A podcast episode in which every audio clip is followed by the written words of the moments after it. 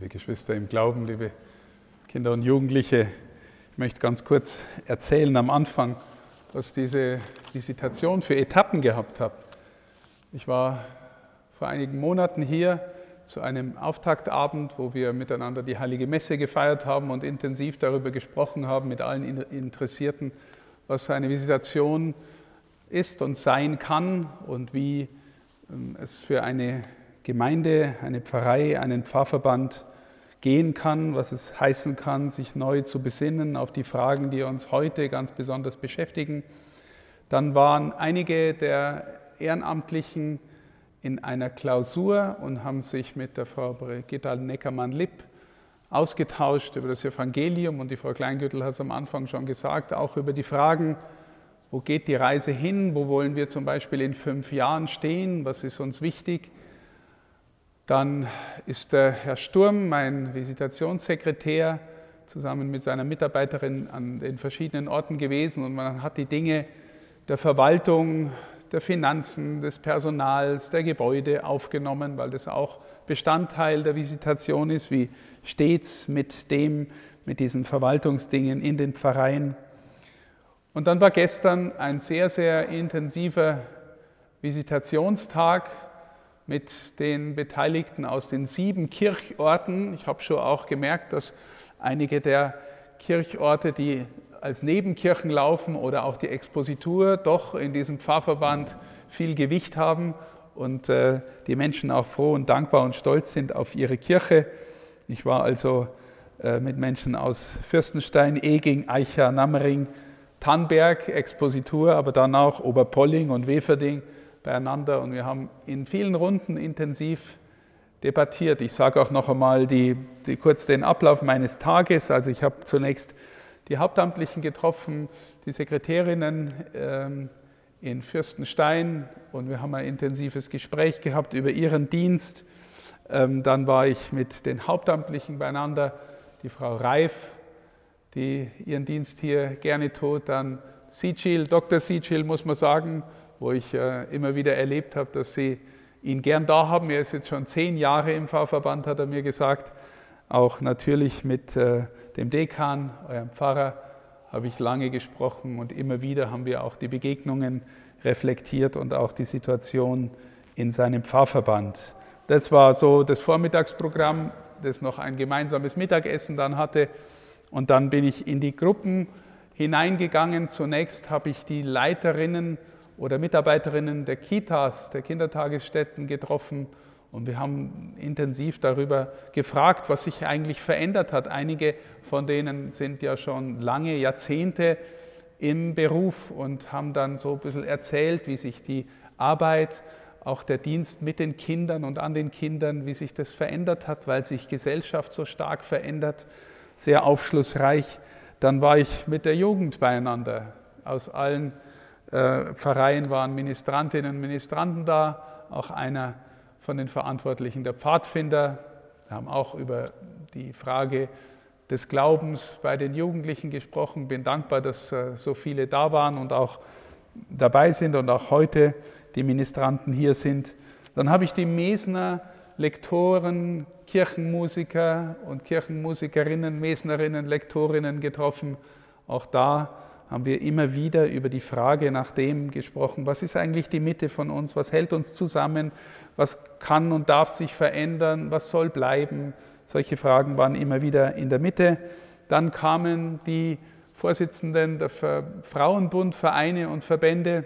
Auch das ein langes Gespräch und das letzte dann noch äh, mit den Vertreterinnen und Vertretern der Räte und also der Pfarrgemeinderäte und der Kirchenverwaltungen das ging dann noch am Abend äh, bis, bis abends so gegen halb zehn.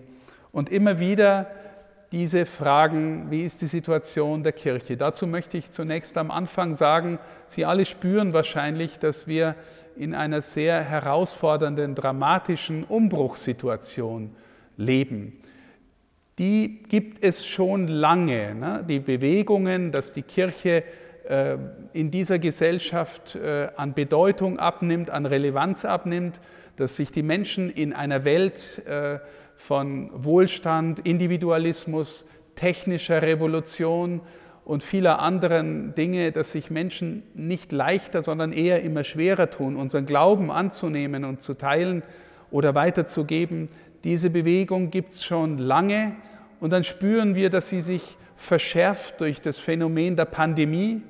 Das macht die Kirchenkrise, beschleunigt sie eher, als dass sie irgendwie wieder zurückführen würde. Bei manchen vielleicht führt sie zurück.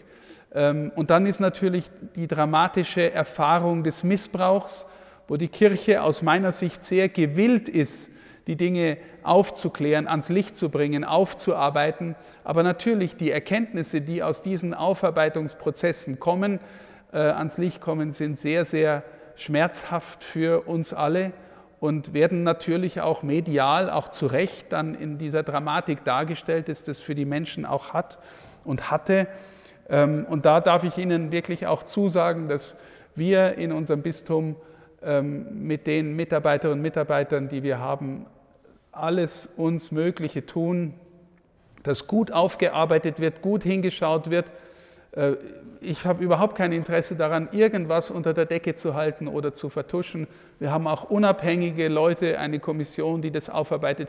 Wir haben seit über 20 ähm, Jahren und dann noch verschärft seit zwölf Jahren, seit 2010, sehr intensiv an dem Thema Prävention gearbeitet und an äh, ganz verschiedenen Dingen, die wir implementiert haben, zum Beispiel Personalaktenführung und andere Dinge, die Möglichkeit von Menschen, sich wirklich zu melden, auch unabhängig zu melden, vieles mehr. Das ist sehr komplex, was alles getan wird und die Komplexität lässt sich medial äh, nicht so gut darstellen. Deswegen haben viele Menschen immer wieder den Eindruck, es passiert nichts. Und ich sage Ihnen, es passiert sehr viel, aber es ist schwer darzustellen und natürlich das Leid der Betroffenen, um die wir uns auch sorgen, das ist wirklich auch eine Sorge, ähm, die, die, die steht natürlich auch im Vordergrund und soll auch im Vordergrund stehen. Aber diese Zusage dürfen Sie wirklich auch ähm, ernst nehmen äh, und ich, ich möchte mich auch daran messen lassen. Jetzt die Frage für uns immer wieder neu, wo geht es denn hin in dieser Kirche, wenn der gesellschaftliche Druck, die Anfragen der Menschen, äh, was du bist noch dabei, warum gehst du denn eigentlich hin, wenn das stärker wird und nicht schwächer? Und ich glaube, es wird im Laufe der Zeit ähm, nicht weniger werden, äh, sondern eher stärker werden. Dann ist meine Sehnsucht, meine Suche, meine Frage immer, wir müssen uns immer wieder neu in dem verankern, von dem heute auch im Evangelium die Rede ist. Ist unser Glaube etwas, was wir sagen, na ja, irgendwas Höheres gibt es schon, der Herrgott wird schon da sein? Oder geht es wirklich auch um die Mitte, um den, der sich offenbart hat, von dem wir heute im Evangelium gehört haben, dass er verherrlicht worden ist auf dem Berg der Verklärung, wie wir das nennen. Ich möchte diese Geschichte mal auslegen und die Frage an jeden von uns stellen, auch an mich immer wieder, was das eigentlich so eine besondere Geschichte, was das eigentlich mit meinem eigenen Leben zu tun haben könnte. Zunächst mal, wenn wir das uns nochmal vergegenwärtigen, Jesus nimmt den engsten Kreis seiner Jünger mit auf einen Berg. Der Berg war immer in der ganzen Schrift immer wieder ein Ort der Gottesbegegnung. Er nimmt sie mit auf, äh, da hinauf, der engste Kreis der Jünger, deswegen wahrscheinlich, weil je innerlich näher jemand bei Jesus ist, desto mehr kann er etwas von ihm sehen und erkennen. Vielleicht wissen Sie, liebe Schwestern und Brüder, dass wenn, wenn wir in der Bibel das Wort erkennen lesen, dass das ganz oft nicht einfach nur etwas Intellektuelles, nicht nur etwas Kognitives ist, sondern im Grunde immer der ganze Mensch gemeint ist. Wissen Sie zum Beispiel, wenn Sie einem anderen Menschen begegnen und, äh, und sich fragen, versteht mich dieser andere Mensch? Oder wenn Ihnen äh, ein Freund, ein Partner äh, sagt, du verstehst mich gar nicht wirklich so, dann meinen wir doch immer auch die Herzensdimension. Hast du dein Herz innerlich offen bei mir? Hast du was von mir erkannt in einem tiefen Sinn? Oder geht es dir bloß um irgendwas im Kopf, Na, na, der ganze Mensch ist gemeint. Bis dahin, dass in der Schrift manchmal heißt, sie erkannten einander, bedeutet die innigste Form auch von sexueller Begegnung. Adam erkannte Eva, sowas. Ne? Also dieses Erkennen hat immer etwas mit dem ganzen Menschen zu tun, mit der intensiven Begegnung der beiden. Und dann sagt uns zum Beispiel das Johannesevangelium, das ist das ewige Leben, dich, den einzigen Gott, zu erkennen und den du gesandt hast, Jesus, deinen Sohn. Also Jesus erkennen, und zwar nicht nur da, sondern da, ist etwas, was uns eigentlich verbinden sollte und, äh, und die Mitte unseres, unseres Kirchens, Kircheseins ausmacht. Beim Paulus lesen wir zum Beispiel im ersten Korintherbrief einen ganz einen strengen Satz. Paulus sagte mal, wer den Herrn nicht liebt, gehört nicht zu uns. Der ist draußen. Der sagt sogar dieses strenge Wort anathemasit, der sei verdammt. Also die innere Beziehung zu Christus ist etwas, was uns eigentlich als Christen vereint. Wenn ich nachher zu Ihnen sagen werde, erhebet die Herzen, sagen Sie wie aus der Pistole geschossen, wir haben sie beim Herrn. Und ich frage mich dann immer, gell, weil das ist so ritualisiert, so formal, meine ich das jetzt auch wirklich? Ist es etwas, was mich innerlich berührt, was ich da sage? Also das, das ist, glaube ich, etwas von der Mitte und, äh, und etwas von dem, worum es geht, auch in Zukunft gehen wird. Was sagt diese Geschichte jetzt? Also er nimmt die drei mit auf den Berg, die ihm innerlich am nächsten waren. Und dann erleben sie plötzlich, dass da zwei Gestalten erscheinen, Mose und Elia. Manchmal in der Bibel, wenn Israel, jüdische Menschen aus dem ersten Jahrhundert, ihre ganze Geschichte beschreiben, dann sagen sie, wie es im Gesetz und bei den Propheten heißt. Und sie fassen damit im Grunde die ganze Bibel zusammen. Das Gesetz waren die fünf Bücher des Mose, die Torah, sagt man, also die, die Lebensweise, so soll Israel leben, damit es mit seinem Gott in Verbindung bleibt. Und die Propheten, die immer wieder gekommen sind und gesagt haben, ihr Leute, das ist das, was wir meinen, so sollen wir leben, so sollen wir mit ihm verbunden leben. Und haben immer auch darauf hingewiesen, dass das das Volk nicht tut, dass das oft die Priester nicht tun und so fort. Deswegen ist denen Propheten auch oft nicht besonders gut gegangen. Und da erscheint jetzt auf diesem Berg der Mose und der Elia. Das heißt, es sind die zwei Gestalten, die im Grunde das ganze Israel und seine Geschichte zusammenfassen. Der Mose ist der Inbegriff des Gesetzes und der Elia ist der größte der Propheten. Die zwei sind da und reden mit ihm. Und er erscheint plötzlich in seiner Herrlichkeit, in seiner leuchtenden, glänzenden Gestalt, sodass die Jünger wahrscheinlich auf der einen Seite Entsetzen haben, aber auch plötzlich tief verstehen, du bist es wirklich, du bist es wirklich. Und dann lesen wir noch, dass die Wolke erscheint. Die, die das Alte Testament kennen, die haben schon mal gelesen oder gehört, dass Israel nach dem Auszug aus Ägypten von Gott geheimnisvoll geführt worden ist. Und dass Gott immer wieder, zum Beispiel über dem Offenbarungszelt, das sie dann da gebaut haben, eine Art Tempel, eine Art Wandertempel, in das Mose immer wieder hineingegangen ist, dass immer wenn Gott da war, die Wolke erschienen ist. Die Wolke sich auf dieses Zelt gelegt hat. Also Mose, Elia und die Wolke. Und sie hören aus der Wolke, das ist mein geliebter Sohn, mein auserwählter Sohn, auf ihn sollt ihr hören. Und dann, liebe Schwestern und Brüder, dann kommt wieder Alltag. Wenn man die Geschichte dann weiterliest, dann gehen sie runter in den Staub der Straße, dann kommen wieder die, ähm, die Gelähmten, die Leprakranken und sie streiten sogar und es gibt Debatte und eigentlich ist, ist der Weg vorgezeichnet, dass er nach Jerusalem geht. Mose und Elia sprechen auch auf dem Berg mit ihm über sein Ende in Jerusalem. Also Herrlichkeit mal kurz erlebt und dann Alltag, Staub der Straße, Kampf, Ringen, Leiden bis zum bitteren Ende. Was kann das für uns heißen, liebe Schwestern und Brüder? Ich habe am Anfang von diesem Erkennen gesprochen. Gibt es in Ihrem Leben, ich frage mich auch immer in meinem Leben, Momente, Ereignisse, vielleicht Gottesdienste, vielleicht Begegnungen mit Menschen, vielleicht Naturerfahrungen, vielleicht der Blick auf eine Ikone, der Blick aufs Kreuz, wo Sie in Ihrem Herzen mal gespürt haben, ja Herr, ich glaube, du bist es. Ich glaube, du bist es wirklich. Ich habe erst kürzlich den Bericht von einem kranken Menschen, der länger im Krankenhaus gelegen ist und eigentlich sich sehr schwer getan hat mit dem Glauben, aber vor ihm hing vor seinem Krankenbett an der Wand ein Kreuz.